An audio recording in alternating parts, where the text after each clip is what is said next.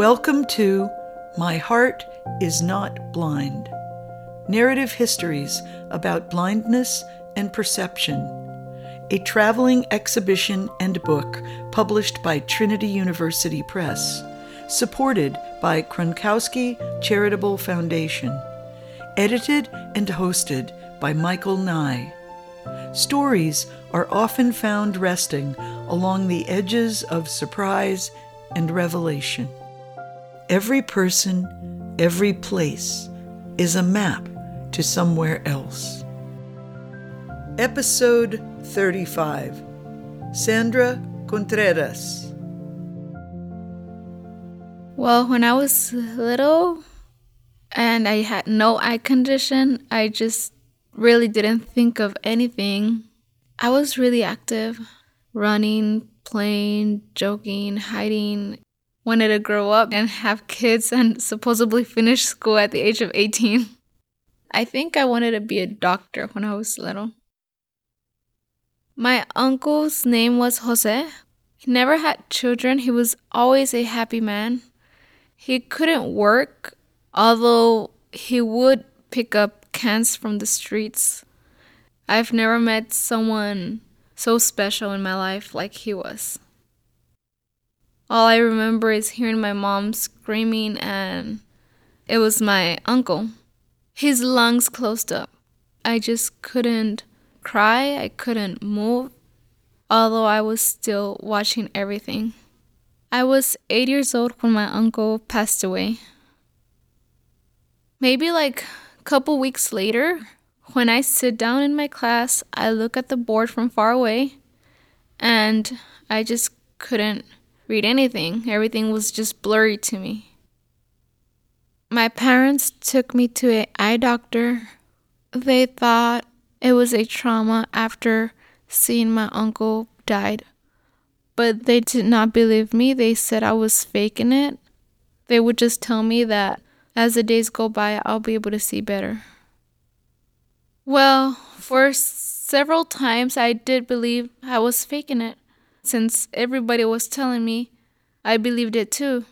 I would sometimes stare at books, stare at other materials to see if I was able to see better, but I just couldn't.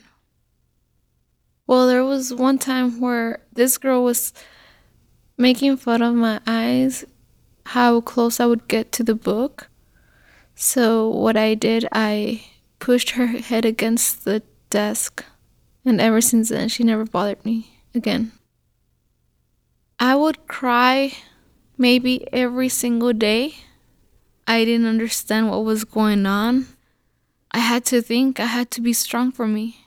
Because if I don't do it, no one else is going to do it for me. Through all my my school years, elementary, middle school, high school, I didn't have no help at all. Not teachers, parents, nobody. It was really hard, me being as a kid and telling someone to hear me, to believe me. I felt alone in the world. When I was 18, I got diagnosed. They did a MRI and a CT scan on me. The doctor told me that I had a white spot in the back of my eye and there was no blood running through. So that's the reason why the glasses won't help me. I have Leber's hereditary optic neuropathy. I dated some guys. I never told them I had an eye problem. They never noticed that I had an eye problem just because I would do my best to hide it. There were some times when they would try to show me something and I can't see it. I would just go along with it act like I saw it. Now I realize there's nothing for me to be ashamed of. It's not something that I provoked or anything that has to do with me being embarrassed. I don't feel helpless.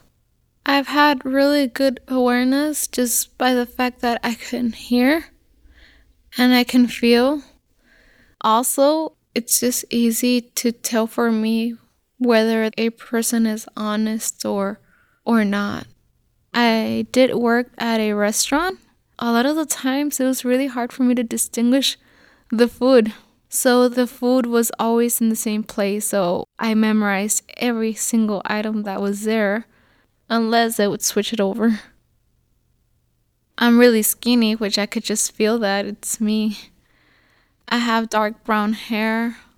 I have been always positive, never give up, and I love animals because they they're always with you whether you're a good person or not. They're just really loyal to you. They don't judge my person, won't judge anything about me. What is it like to be a child or a young adult and no one believes you? Not your parents, not your doctor, not your teacher, no one. Where do you turn? I can't imagine the trauma Sandra experienced going to school, not seeing the board, not able to take notes, struggling to read books. She said, As a child, I wondered about my future. How was I going to finish school? How was I going to learn how to drive? Would I ever get married? How can I improve my life? When Sandra was in high school at the age of 18, she was finally diagnosed by a doctor of her vision impairment. She did everything on her own, found the doctor, went by herself to the doctor's office by taking a bus. No parent or friend went with her. Sandra said, I felt so much better after the diagnosis. Now, everyone understands I was not pretending.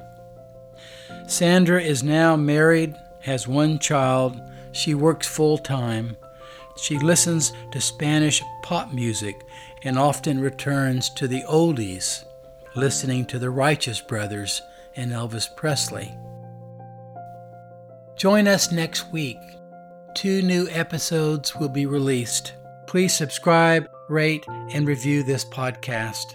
You can also go to my website, michaelnye.org slash podcast for portraits and transcripts. Thank you for listening.